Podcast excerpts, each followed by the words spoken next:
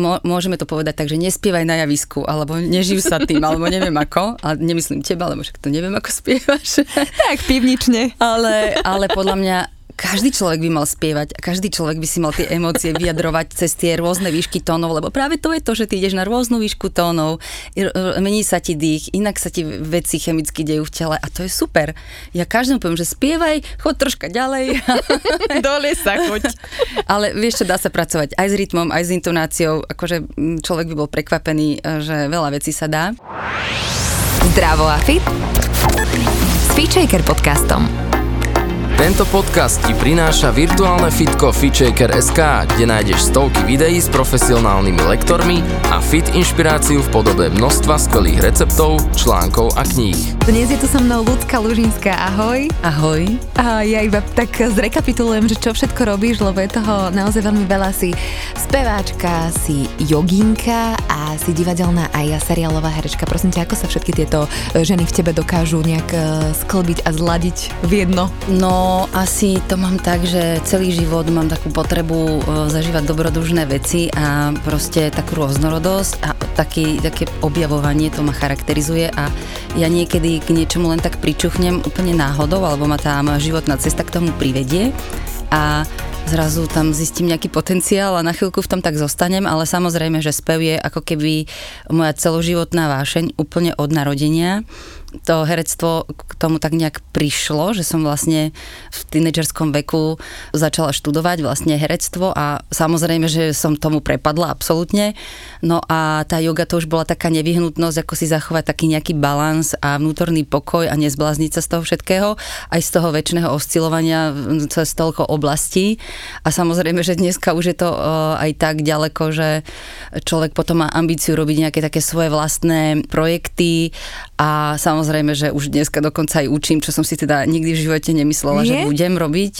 Nie, pretože nemám trpezlivosť a som v niektorých veciach možno, že prísna, aj keď uh, to človek nepovedal, ale uh, nie som prísna, keď niekto nevie, ale som prísna, keď mám pocit, že neurobi dostatočne preto, aby vedel, že proste ne, neobjavuje a nechce, tak to ma tak nejak vnútorne irituje.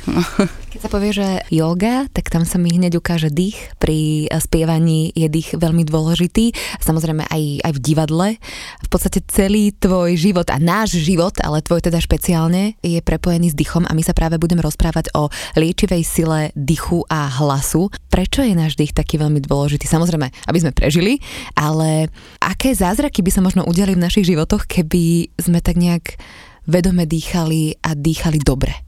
Ono je to vlastne také kliše, ale prvý nádych je proste, proste pri narodení a posledným výdychom vlastne je koniec. Čiže keď si to tak zoberieš, tak e, celý život je definovaný nejakým počtom nádychov a výdychov. Čiže ono sa to proste deje stále a my si to ani neuvedomujeme. A keďže si to neuvedomujeme, tak nejakým spôsobom e, tomu nedávame proste dostatočnú pozornosť a celá tá téma je taký môj celoživotný výskum, že ja to sledujem sama na sebe, na svojich žiakoch, sledujem to pri speve, sledujem to pri joge.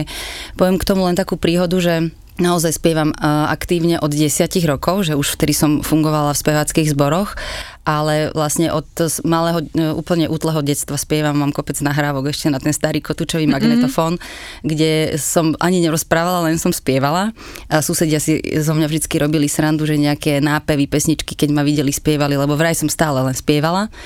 A keď som študovala v zahraničí jazzový spev, tak uh, už som mala dosť veľa rokov a prišla uh, mi nová profesorka z Ameriky, z New Yorku a teda akože začala mi dávať nejaké kondičné cvičenia a povedala mi, že, že ukáž, aký máš dých. A teda ja som bola presvedčená v tom vysokom veku po tých rokoch spievania, že, že wow, že vedia, už mám super dých, že kto môže mať lepší dých ako mm-hmm. speváčka, už jedine dýchári, hej, že, že oni majú lepší dých. A ona mi povedala, že no ale ty vôbec nemáš dých pod kontrolou, že ten dých ovláda teba, že tvoje frázy sú limitované tvojim dýchom, vysoké tóny sú limitované dýchom a proste, že, že všetko je vlastne mimo mojej kontroly a začala mi ukazovať také veľmi jednoduché kondičné cvičenia, a ja som bola fakt prekvapená, že ako, ako to začalo fungovať, že ako som si doslova vedela vnútorne ohmatať alebo precítiť bránicu v tých bodoch, kde je uchopená na telo a, a že vlastne ako si to potom dokážeš dávkovať, že ako si dokážeš nadávkovať dých, nádych, ako si dokážeš dávkovať výdych, ako s ním dokážeš pracovať a potom som vlastne e, zistila, že mi to spevnilo chrbát, chrbticu, lebo vlastne tie medzirebrové svaly sa tak akože posilnili a potom sa mi stalo vo fitku, že mi hovorí môj tréner, že počujem, že ty máš aký dobrý chrbát, že, že, že čo ty robíš, plávaš? Že, že neplávam. Že... A vtedy som ešte ani dokonca jogu nerobila. Aha. A ja som si vlastne uvedomila už vtedy pri tom dýchu, občas, keď som tak poriadne vydychovala, robila si tie cvičenia, že mi tam tak občas puklo v tých e, krížoch a tak a hovorím si, že wow, že to je také zaujímavé, že si to tak vieš vlastne poupravovať mm. sama. Zatiaľ to boli len naozaj také jednoduché cvičenia. No a potom, keď som začala cvičiť jogu, tak som tomu začala dávať väčšiu pozornosť a v tých pozíciách asanách som vlastne zrazu cítila, že aha, že keď ja som teraz takto vyrotovaná a keď ja naozaj dám ten plný dých a poriadny výdych, až taký ten reziduálny zostatkový vzduch, čo zostáva mm-hmm tele, takže ja si viem v tých skrutoch úplne ponahadzovať a pomasírovať tie orgány vlastne. A tak som to sledovala potom prišla taká situácia, že sme mali predmet, ktorý sa volal, že javisková prezentácia a mali sme učiteľku, ktorá chcela, aby sme každý teda v rámci toho urobili nejaký trojhodinový referát a aby sme zapojili do toho svojich spolužiakov a tak. A ja si hovorím, čo ja tam budem robiť, veď ja už som herečka, už mám toľko, akože na javisku som zažila pred kamerou, na, toľko som už spievala, že, že čo tam mám teraz, akože ich mojich spolužiakov, mnohých o 10 rokov mladších, akože teraz im sprostredkovávať. A vtedy mi napadlo, lebo som narazila na jednu knihu, čo písal jeden francúz o vlastne rôznych technikách dýchacích, väčšinou východných, kde sa pracuje teda aj so zvukom, aj s rôznymi teda dýchovými cvičeniami. A ja som si to tak na sebe pozorovala a som si povedala, tak ja skúsim toto a že zameriam to teda na hlasívky a na to, ako sa zbaviť trémy a vlastne na, na podporu nejakej vnútornej vizualizácie. Hej, to znamená, lebo... že ty si, ty si speváčka, herečka a vlastne áno, že ako sa zbaviť trémy, ale keby áno. sme to mohli dať do toho bežného života pre ľudí, ktorí nás počúvajú, tak ako sa dajme tomu zbaviť stresu? Už len tým, že si začneš uvedomovať nádych a výdych, tak začneš venovať pozornosť niečomu inému, ako, ako sú tie vonkajšie okolnosti, ktoré ťa stresujú čiže sa dostávaš ako keby viac e, do toho svojho vnútorného pokoja, kde je väčšie ticho, lebo tie okolnosti okolo nás sú proste, len prejdeš cez ulicu a už sa môžeš 10 krát naštvať, alebo ťa mhm. ostrieka auto, alebo ja neviem čo, vyskočí na teba pes, akože úplne bežné každodenné e, situácie a plus tisíc iných vecí, ale tým, že sa začneš e koncentrovať na ten nádych a výdych, tak už len to je, že sa skľudňuješ. Potom ho musíš samozrejme, že prehlbovať, to ty dobre poznáš, ale samozrejme, že som zistila tiež, že povieš niekomu, koncentruj sa na dých, začni ho prehlbovať a oni, mm, veľa ľudí vôbec netuší, že čo je to koncentrovať sa Akože, ako tak naozaj. A čo je to prehlbovať, lebo, lebo to miesto, kam sa nadýchujú, je proste príliš vysoko a tým pádom e, ich to stále lomcuje. Oni stále vlastne cítia, že sa dobre nedodýchli, necítia sa komfortne. Takže už, už potom som vlastne fakt zistila, že treba naozaj aj venovať troška takým tým kondičným veciam a pracovať s tými fyziologickými aspektami toho, že ako správne dýchať. A keď to raz ten človek precíti a keď zistí, že ako sa hlboko dokáže nadýchať, nadýchnuť, ako dokáže vydýchnuť, on už potom vie si poradiť sám, naozaj. Ja ti teraz poviem takú pikošku, že ja som tiež bola u jedného takého celostného lekára a on mi hovorí, že vy plitko dýchate. A ja že, prosím, ja robím jogu. tak, som, tak som tak sklopila uši a vlastne som si uvedomila, že aha, že ja síce ako vieš, keď si dám nejaké svoje kapalabaty alebo niečo, ano. že možno to v tú chvíľu rozdýcham, ale v tom bežnom živote som si tiež uvedomila, že ja vlastne asi naozaj plitko dýcham.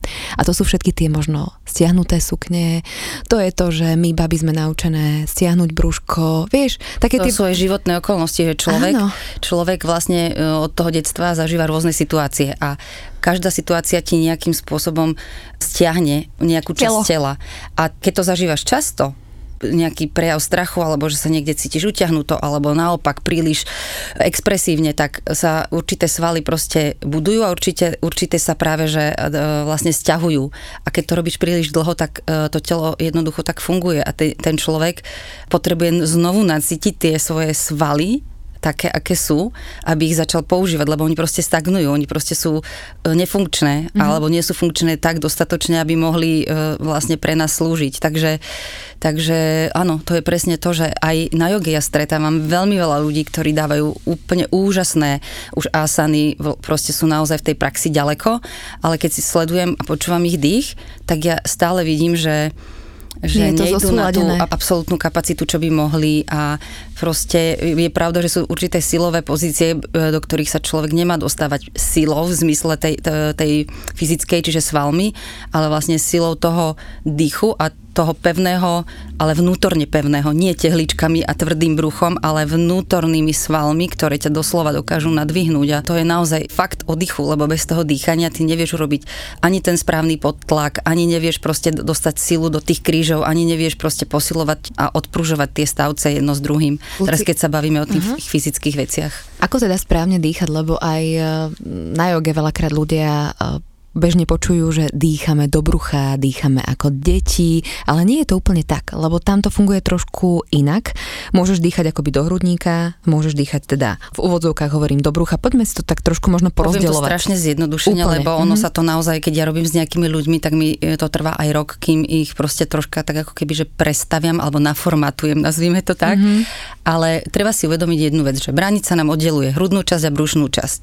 A to spodné dýchanie, to abdominálne sa nazýva brušné. A častokrát, keď sa povie, že používaj abdominálne alebo brušné dýchanie, tak ľudia vypučia brucho. To nie je to. Ani speváci reálne nevypučujú brucho, ale oni majú rozťahnuté tie spodné rebrá, čiže ty doslova roztlačíš hrudník do všetkých strán a vlastne tým, že sa rozťahnú tie spodné rebrá, tá branica sa proste natiahne a ty ju vieš kontrolovať práve silou tých spodných rebier a vieš dávkovať ten výdych. Samozrejme sú tam ešte iné svaly vo vnútri, ano, ano, ano. v panvovom dne a tak ďalej, ale uh, ten dých, ja, ja by som taký základný rozdiel možno um, po, videla v tom, že keď sa zase na joge povie, že nadýchni sa do hrude, tým sa myslí, že nevypučiť brucho. A veľa ľudí sa nadýchne do hrude tak, že mu ide hore hrudná kosť a stiahne sa mu chrbtica a tiež sa priškrtí jednoducho.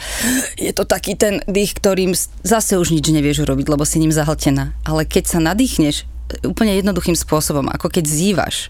Ja to hovorím, ako keby si liala vodu do karafy, že ten vzduch do, te, do teba doslova tečie a tebe sa začnú rozťahovať ten chrbát, dá sa to krásne vyskúšať, že sadneš si oproti stene, úplne tak, že na doraz od, od kostrče až povrch a proste nadýchuješ sa tak, aby si cítila, ako sa ti tá chrbtica vnára pomaly do tej steny, ako do nej tlačí. Mm-hmm. Skúšate doma?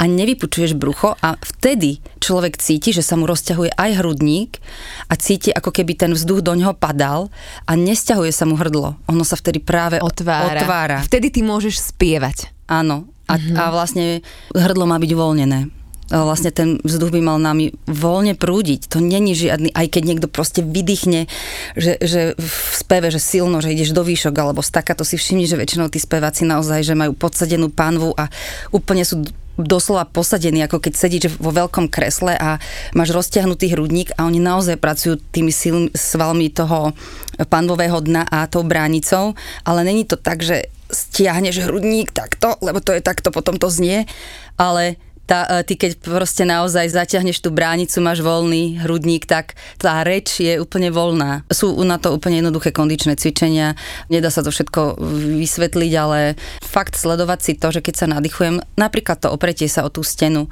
alebo iba upažiť ruky, ale tak, že ťaháš ich do diaľky a zdvihneš sa od pasa, ja tomu hovorím, ako keď e, sa nejaká tanečnica vyťahne a má úzky driek, a teraz nadýchuješ sa do toho Janošikovho opaska. Čiže to teraz. predstav si, že si chceš roztlačiť nejaký vysoký opasok, nie úplne dole, ale tak presne ako ti končia spodné rebra. Uh-huh. A teraz sa nadýchuješ tak, ako keby si tu to silné zovretie chcela roztlačiť. A nedovolíš ale tomu vzduchu, aby tá hladina stúpala príliš vysoko až pod hrudnú kosť, aby sa ti to nevytlačilo až k mandliam, ale naopak sa snažíš stále viac a viac roz, roztlačať ten hrudník uh-huh. a ty si vlastne ten vzduch udržíš v tej, alebo pocit, hej, nazvime sa, to sú všetko vnútorné vizualizácie.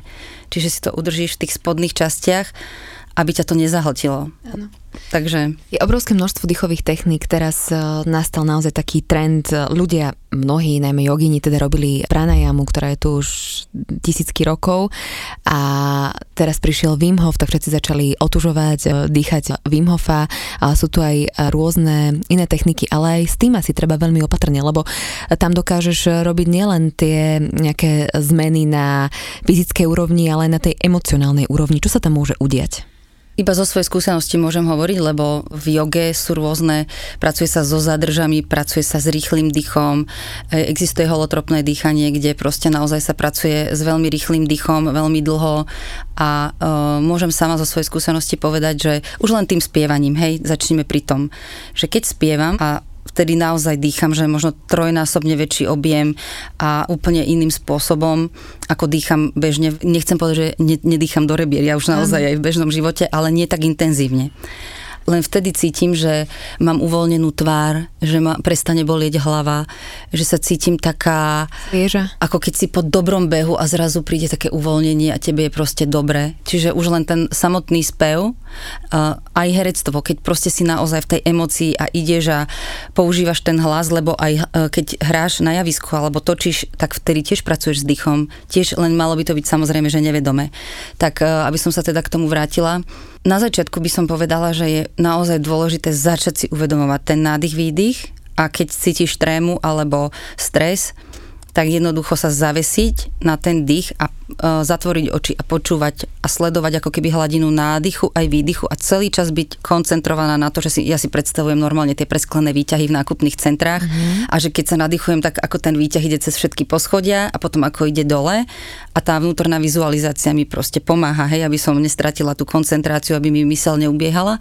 Potom by som sa snažila sa naučiť nádych a výdych, aby bol rovnako dlhý, ale prelievať ho ako keď bicykluješ. To znamená že uh-huh. ale ísť ako respirátor, že uh-huh. nie ísť do tých krajných bodov, ale proste toto sú podľa mňa dve základné veci, že keď už toto človek má zvládnuté, tak potom už môžeš začať s tým dýchom postupne pracovať, že, že predýchavať si jednu stranu tela, druhú stranu tela, zádrže, ale určite by som to odporúčala robiť vždy s nejakým učiteľom. A hlavne v začiatkoch, lebo ono to naozaj, e, keď, keď si zoberieš, jak limitovane málo dýchame a zrazu ty dostaneš takú dávku proste energie a revitalizácie e, tej bunkovej výmeny, tak všetko to, čo sa ti do tela uvoľní, to je chemická továreň. Áno, je ťažké si predstaviť, že čo všetko to v človeku môže otvoriť, čo to v ňom môže vyvolať, ako, ako môže e, byť zaskočený tým, ako to nemusí vedieť spracovať, alebo ako mu to môže veľmi silno ovplyvňovať nervovú sústavu a aj srdcový, srdcový e, systém a tak ďalej. A potom akože veľa ľudí povie, že a mne to nerobí dobre, ale proste to sú akože zrovna pranajama a zrovna tieto dýchacie veci sa na, na začiatku, keď človek začne jogovú prax, ani nemajú robiť. Že najskôr si treba upratať to telo, upratať ten dých až postupne vlastne sa ponárať ako keby hĺbšie, lebo tam pracujeme s jemnejšími vecami, než ako len to, že si naťahujem nejaký jeden sval, alebo dávam dokopy mm, proste kosti. Alebo chrbticu. S akými jemnejšími vecami? Čo, s čím sa tam pracuje vlastne? Tam už môžeme povedať, že sa v podstate pracuje s energiou, či už je to v joge prána alebo v čínskej medicíne. Ja to kľudne môžem či... nechať aj v pragmatickej rovine, že pracuješ s nervovým systémom. Áno. Uh, proste tak. naozaj, že si, si len uvedomíme, že keď sa dostaneš do nejakej emocionálnej situácie, tak sa ti zase zmení nejaká chémia. Keď máš adrenalín, máš nejaké, keď máš dopamín, máš, máš nejaké e, stavy a to sú veci, ktoré zažívame bežne, a, ale vyvolá nám ich nejaká emócia a pri tej emócii sa tiež zmení dých, lenže my si to v tej chvíli neuvedomujeme. Áno, keď to je adrenalín, nabúrame alebo niečo v, v aute, hej, ťukneme auto, dajme tomu, inak. tak okamžite nám začne tlť srdce, ten dých sa nám automaticky zrýchli a veľakrát začneme dýchať aj do hrudníka, čo je vlastne takéto dýchanie, ktoré nás dáva do akcie, ale ako ano. náhle to dáme možno do toho bránicového dýchania, tak práve to bránicové dýchanie nás upokojí, je tak?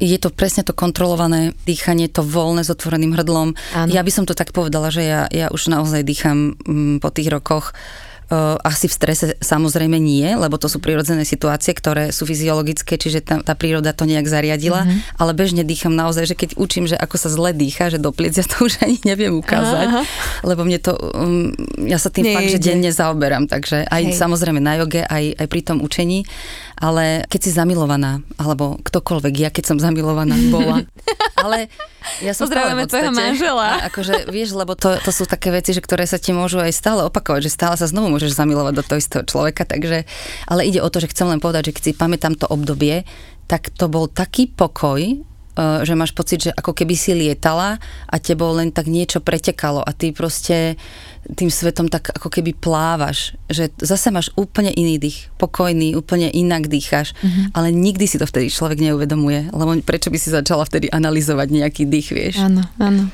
áno. Luci, poďme aj k hlasu, lebo hovoríme o liečivej sile dychu, poďme k liečivej sile hlasu. Hlas je v podstate tiež nejaká vibrácia. Rezonancia, áno, samozrejme aj to je taký druhý môj životný, dru, druhá moja životná oblasť.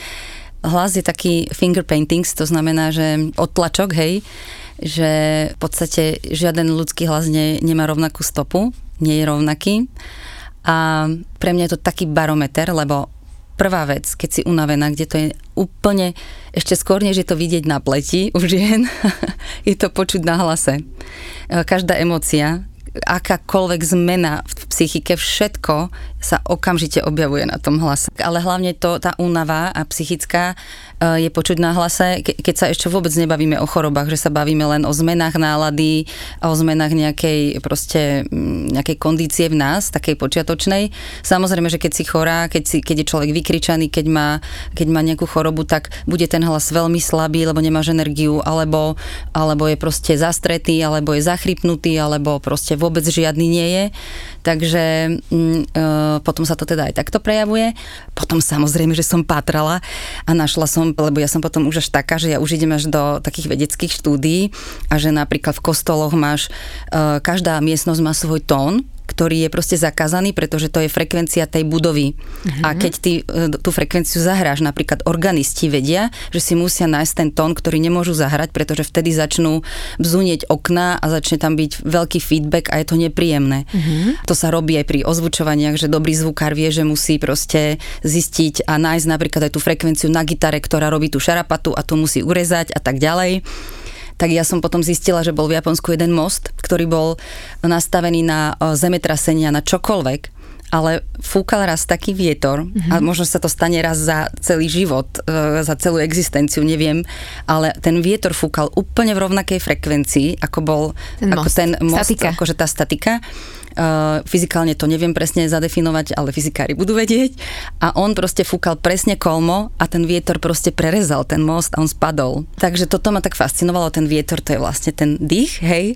A tak som si povedala, že keď toto dokáže uh, robiť príroda, že veď tá naša vlastná frekvencia, ten dých a to drža, tie držané tóny, dlhé, v nás rôzne výšky tónov, rôzne zvuky, to znamená aj, jo, a potom už konkrétne spoluhlásky, samohlásky, že ty si môžeš vlastne takú e, liečbu ultrazvukom, alebo teda zvukom robiť sama sebe. A povedz prosím ťa, ty si speváčka, takže ty to máš maličku, vieš, ale pre, pre bežných ľudí, ako si ja, čo, čo ma moja rodina posiela uh, spievať do pivnice, môžem teda pomôcť tým hlasom v bežnom živote, aby teda tá moja frekvencia bola, bola dobrá, že otvoríš si hrdlo, a nie si taký ako keby zakriknutý. Tak v prvom rade by som ti povedala, že... No povedz. že keď ti niekto povie, že chod spievať do pivnice, tak uh, musíš podať prepač, ale spev a zvuk, vydávanie zvukov je prirodzenejšie ako reč. Takže ja budem sama sebou a ja to takto chcem, takže budem si, do pivnice. budem si spievať. A ja napríklad vôbec nie som ten človek, ktorý povie, vieš čo, ty radšej nespievaj. Mm-hmm. M- môžeme to povedať tak, že nespievaj na javisku, alebo neživ sa tým, alebo neviem ako, ale nemyslím teba, lebo však to neviem, ako spievaš. Tak, pivnične. ale, ale podľa mňa každý človek by mal spievať a každý človek by si mal tie emócie vyjadrovať cez tie rôzne výšky tónov, lebo práve to je to, že ty ideš na rôznu výšku tónov, mení sa ti dých, inak sa ti veci chemicky dejú v tele a to je super. Ja každému poviem, že spievaj, chod troška ďalej. Dole sa choď. Ale vieš čo, dá sa pracovať aj s rytmom, aj s intonáciou, akože človek by bol prekvapený, že veľa vecí sa dá. A takže akože, no, by človek v prvom rade mal by prísť na môj workshop Liečivá sila hlasu, Áno. ktorý nie je vôbec postavený na tom, že máš teraz zaspiať nejaké krásne konkrétne tóny, ale vlastne celé je to o tom, samozrejme, že žartujem, ale celé je to o tom, že skôr vnímať ten pocit, e, tú predstavu, vnútornú vizualizáciu, nejakú konkrétnu a spievať si um, vieš, keď, keď dávaš do toho nejakú emociu, je to vždy o, niečom a keď človek naozaj len pustí taký ten opilecký hulácky rev, tak to ako... Na, čo áno, poď Ale to nie je taký najčastejší. Lebo tam človek stráca zábrany tam to naozaj dáva prirodzene, čo z tohto hľadiska, čo tu tvrdím, vlastne veľmi príjemné, lebo konečne si spieva. Voľníš sa, hej. hej, hej. Čiže hlavne podľa mňa začať naozaj, že hmkať si, rozprávať si na rôznych výškach tónov. Mm, a hrať sa. Hrať sa s tým hlasom. Ja som niekde v nejakom rozhovore si hovorila, že ako si uspávala svoje deti. Ty si vlastne jazzová speváčka. Tie jazzové speváčky sa tak hrajú s tým hlasom. Prosím ťa, daj mi tú uspávanku, lebo to podľa mňa inšpiruješ no, mnohé mamičky. No tak toto neviem, že či, vieš, e, rytmus je základ, hej. V podstate, keď sme, vrátim sa zase k dýchu, že keď si pobehu, inak ti tlčie srdce, srdce, inak dýcháš, keď máš spomalený dých, inak dýcháš, keď si pokojná. A, čiže sa ti mení aj ten rytmus a tým pádom aj nádych a výdych. A čiže to je totálny prazáklad. A si všimni, že väč- väčšina um, riekaniek a väčšina vlastne vecí pre deti sú veľmi jednoduché, čo sa týka vystavania melódie, že oni nejdú cez veľa tónov, ale sú tam proste rytmické veci, rytmické paterny a e, tie deti vnímajú rytmus super. Ja to práve vidím, že keď mám som svoje prvé jazzovú nahrávku a som to darovala nejakým svojim priateľom, čo mali deti, tak tie deti viac cvičali na tých jazzových nahrávkach ako ich rodičia a im sa to veľmi páčilo. Práve pre tú, pre tú hrávosť e, s rytmom. Takže keď sa mi už nedalo, že, že ich uspať, tak som začala normálne robiť také rytmické cvičenia, Aha. ktoré sú na teda uh, také lepšie skills alebo um, zručnosti a som normálne iba, že dulia duba, fa, fa, dudle duba, fa, dudle duba, dudle duba, dulia dudna, sa dudle dudle dulia dába, dudle dulia dába, duba, pa, velia duba, podá. A samozrejme, že ďalej a ďalej a ďalej. A vtedy prestali plakať, tak sa na mňa zavesili, pozerali a potom, keď zabudli už plakať, už potom bolo dobre, vieš. Jasné, toto je super. Takže mamičky, ktoré nás počúvate, keď máte problém uspať vaše dieťa, toto je tá cesta, alebo jedna z mnohých, hej? Ale aby sme teda, keď sme pri tom rytme, netreba si z toho robiť nejakú akože veľkú vedu, stačí sa započúvať, že ja som mala už potom až také veci, že buchlo, zatrubilo auto, buchli dvere, niekto zakričal a ja som si všimala, že tik, pi, a už som proste vnímala, že až aký rytmus, hej, mm-hmm. že mhm. my máme ten rytmus všade, v živote okolo, len tie zvuky proste musíme ako keby vnímať a potom aj rôzne výšky, že jedny dvere zaškripu tak, druhé tak, to je iba naozaj, že vnímať to, čo sa deje okolo mňa. A už mm-hmm. len mhm. tým, že vnímaš, sa ti zmení dých, sa koncentruješ viac a tak. Keď hovoríš uh, tie zvuky okolo, um, spomenula si prírodu a, a ja som, keď sme boli v Mexiku, tak som zažila taký ten neskutočný koncert, čo by som teda neverila asi, keby som to nevidela naživo, že normálne hudobníci na stromy, staré ano. stromy, napojili nejak tie hudobné nástroje a že akože to hrali tie stromy toto mi vieš nejak vysvetliť? Víš čo, um, môj muž robí uh, ten hudobný nástroj, taký už sa to v podstate celkom stalo, myslím si, že rozšírené, takže uh, veľa ľudí aj bude vedieť. Uh, taký ten tong drum, to znamená, znamená jazyčkový bubon drevený, woodpeck a uh, cez neho som sa vlastne stretla úplne s rôznymi ľuďmi, ktorí hrajú na také veci, že, že v Anglicku jeho kamarát má priateľa, ktorý naťahuje v záhrade rôzne uh, struny, drôty a plachty a on to naťahne tak, že keď začne fúkať vietor, tak ono je to vyladené a ty vlastne počuješ uh, ako to všetko hrá, ale keď si zoberieš, že ten strom ako taký, to je proste rezonátor, hej? No a on, každý ten strom, podľa toho, ako má hustotu, aké tam má dutiny, čokoľvek, dokáže Vydať potom rezonovať v, určitom, v určitej výške No a keď oni, neviem do akej miery to majú takto vyladené, lebo tí, tí prírodní ľudia to až takto akože nemali, ale už tí, čo sa tým zaoberajú, tak naozaj vedia si povyberať také veci, že, že potom vlastne pracujú aj s tou prírodzenou uh, frekvenciou alebo s tou s rezonanciou toho stromu, lebo keď si zoberieš gitara, klavír, uh, všetko je, aj bicie sa ladia. To málo kto z nehudobníkov vie, že aj, aj tie vrchné blany sa musia natiahnuť a naladiť, aby proste to malo nejaký taký kompaktný zvuk vo finále všetko. Musím povedať, že ja svoj život prežívam s hudbou. Ja hudbu milujem a dokážem si veľa vecí poriešiť e, hudbou. A už taká špecifická kategória sú mantry. A hlavne teraz, keď bola pandémia, tak si začala robiť také svoje mantry, ale tie mantry majú proste život. To sú jazzové mantry. Ja som bola na tvojom koncerte a bolo to naozaj, že, že nádherné. Prezrať, ako to robíš a ako vlastne mantry prišli do tvojho života. No tak cez jogu, ja robím jogu, alebo venujem sa jej 15 rokov. Nemôžem povedať, že, že úplne, že intenzívne, tak e, je to kontinuálne, ale s väčšími, menšími prestávkami. A samozrejme, že, som zažila rôzne workshopy, aj absolútne takú tú úplne pokojnú hatá jogu, aj meditatívnu uh, jogu, kde sa viac pracovalo len s koncentráciou, s meditáciami a um, vlastne nie tak fyzicky. Potom som zažila aj veľmi intenzívnu jogu, takže všade som sa vlastne stretla s tým, že Eh, vždycky tam boli aj nejaké také večery, kedy sa spievali mantry. A pre mňa je mantra proste, to sú sanskritské texty, to sú sanskritské modlitby, ktoré sa proste čantovali, to znamená odpočítavali veľakrát, aby si vlastne tým, že to hovoríš veľmi veľakrát, tak ty sa vlastne stále viac a viac koncentruješ ako keby dovnútra, až sa dostávaš do takého polo zmeneného stavu vedomia, že naozaj už ideš iba po tej línii to je ta, ta, ten pôvodný zmysel, že čantovať, odratávať, odriekavať, odriekavať tie mantry, e, väčšinou len na nejakých troch tónoch a potom človek ako keby sa naozaj odreže od toho vonkajšieho sveta a dá tú pozornosť tomu, že čo naozaj chce a podľa toho si teda vyberie tú mantru, e, že čo vlastne má potrebu riešiť alebo má aj osobnú mantru. No a pre mňa sú to také dosť e, silné veci, že ja som si hovorila, že ja nemôžem spievať niečo, čo proste, čomu vôbec nerozumiem, neviem prazáklad toho, neviem ako to vzniklo a proste len tak sa akože pohrávať s vecami, lebo je iné, keď spievaš texty, o, ktorých vieš, čo tam je, vieš, prečo to spievaš a len tak si vybrať akože nejaký sanskritský text, lebo sa mi tento zrovna páči a budem si ho spievať, tak to veľmi dlho som nechcela.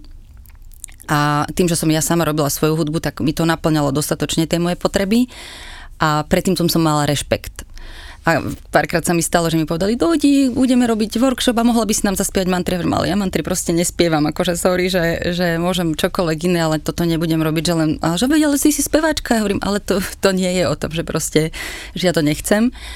A m, počas tej pandémie jednoducho mi chýbala kapela, chýbala mi yoga, chýbalo mi e, takéto spájanie sa zdieľanie a uh, taká, taká úplná vnútorná samota, však to nemusíme rozoberať, každý si tým prešiel viac či menej.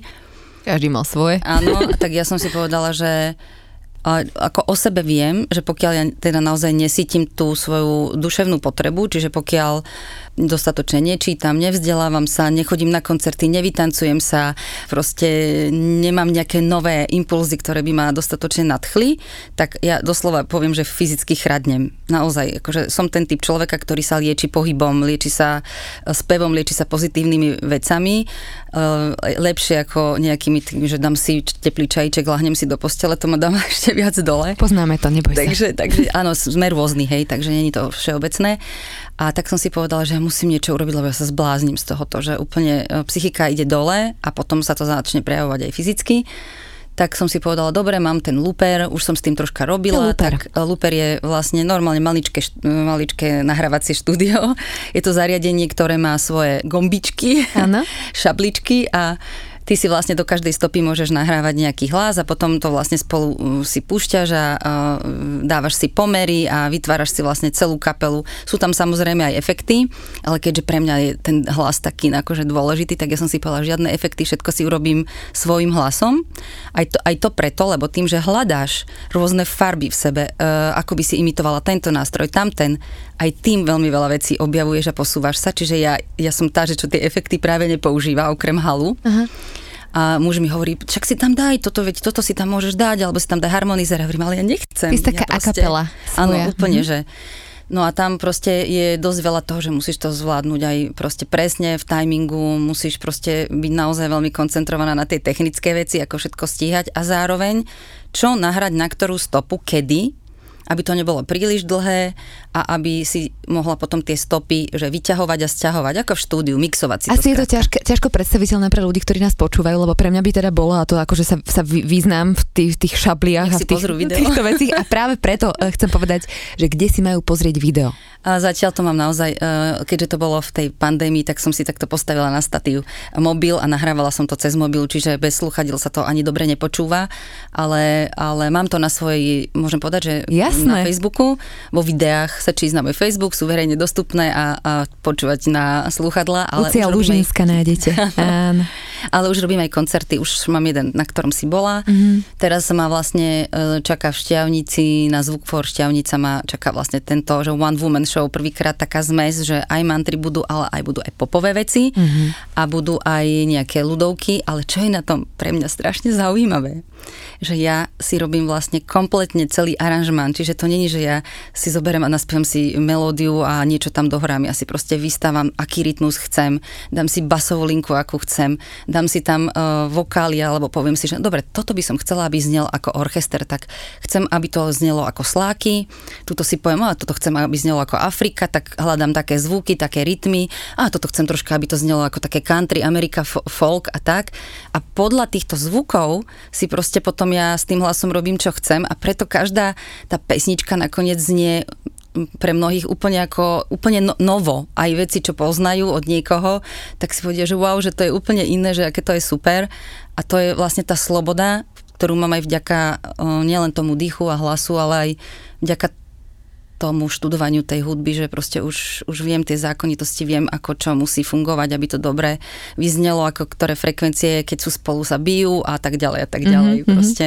No ja, ja len poviem, že odporúčam to zažiť, lebo aj pri tých tvojich mantrách som pochopila, že alebo utvrdila sa v tom, že, že ten dých a ten hlas a to počúvanie je proste neskutočne liečivé. Ja som si len sadla, mňa to okamžite vystrelilo do, do takého meditatívneho stavu, čo možno keď človek je taký, nehovorím, že chaotický, ale že má problém sa tak uzemniť a dostať do stavu meditácie, tak práve toto môže byť tá cesta. Práve tie mantry, práve možno tie slova a, a, tá, a tá hudba, to vibrovanie, ktoré ťa úplne tak ako keby vtiahne a ty dokážeš úplne vypnúť a, a oddychnúť si. A poviem ešte k tomu to, že aj preto som e, to začala vlastne robiť najskôr len pre seba, ale začala som mať veľmi pozitívne odozvy od ľudí, od, aj od cudzích ľudí a vtedy prišlo taký pocit, že OK, že možno toto je spôsob, ako ja teraz môžem uh, sa tým svojim darom, ktorý mi bol daný, a, ako keby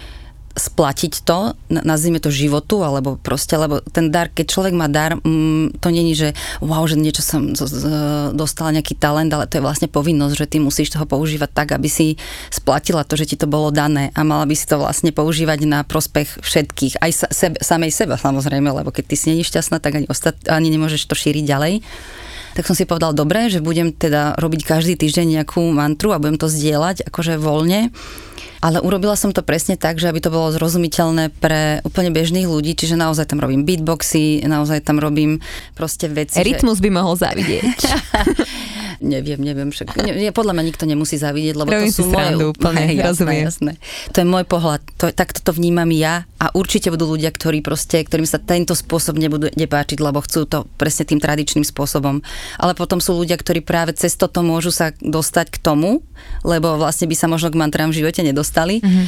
A práve, že tam robím aj totálne rytmické mantry, ktoré proste naozaj znejú jak pesnička z rádia. Aha. A, a striedam to naozaj, že veľmi pomalá, potom taká našlapaná, lebo povedal mi raz jeden človek, že taká predstava o mantrách, že majú byť len také pokojné a krásne a plynúce, že mantra má byť vyjadrením toho, tej tvojej energie, tej tvojej sily vnútornej a máš to spievať s plným nasadením a vášnivo. Keď si smutná, spievajú smutne. Keď máš v sebe totálnu radosť detskú, že by si ju vykričala, tak ju vykrič.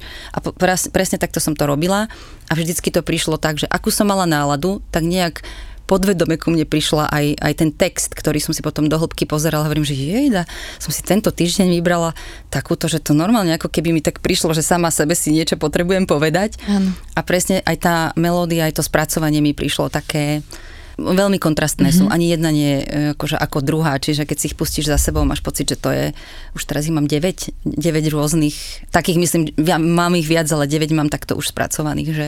No, Luci, ja by som sa s tebou mohla eh, ešte rozprávať aj ďalšie 3 hodiny, mám ešte túto milión otázok, bublinky nad hlavou, ale nejde to.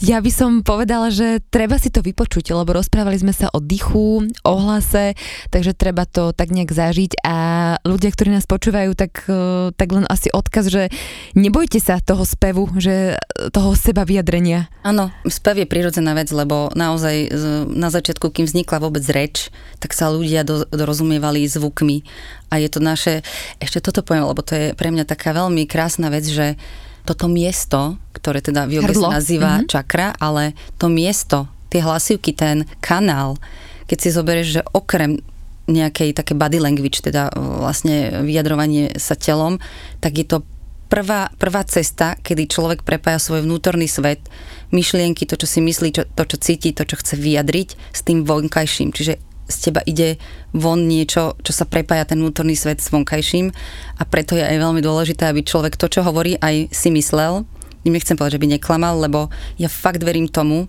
že keď je to v rozpore s tým, ako to my cítime a ako to naozaj máme, aj že tie lži, to, ako to ide cez, cez tie hlasivky, tak to skôr či neskôr proste sa prejaví na nejaké úrovni tomu človeku ano. fyzicky. Je to Alebo tak. aj tak, vieš, čiže... A je to cítiť hlavne z toho hlasu. Áno, ale keď niektorí to vedia dobre maskovať, ale nech si č- ľudia nemyslia, že no bože, tak čo, že klamem, no a čo? To není, že no a čo, proste to, to, to je rozpor medzi týmito dvomi svetmi úplne. Hej. A najviac si to odniesie práve ten človek, ktorý to robí. Aj keď niekedy to môže trvať dlho, samozrejme. Hej. Ale keď si ešte hovorila o tom, že ja by som povedala, že jedna vec je m, mm, počuť to z videa, ale najväčšia sila akéhokoľvek uh, koncertu je, keď to človek tú rezonanciu a vibráciu zažíva naživo. Keď tam proste príde, preto ja aj úplne milujem živé koncerty akékoľvek, aj úplne neznámych ľudí, aj proste tých známych, lebo tam sa to proste deje bezprostredne, ty môžeš aj fyzicky cítiť to všetko na sebe, môžeš reagovať. Takže pozývam všetkých na moje koncerty, ktoré ešte snáď budú v septembri. A nebudem hovoriť, že kde všade, ale na mojej stránke facebookovej ja to vždy zverejňujem, takže... Ďakujem ti veľmi pekne. A ja, ja keď budem môcť, tak určite prídem. No a vy spievajte a ľudka, ja už nebudem spievať v pivnici. Nespievaj. Pojem do kúpeľne. Maj sa krásne, čau. Ahoj, pozdravujem všetkých. Počúvali ste Fitchaker podcast. Ja som Adriš Pronglová a teším sa na vás na budúce.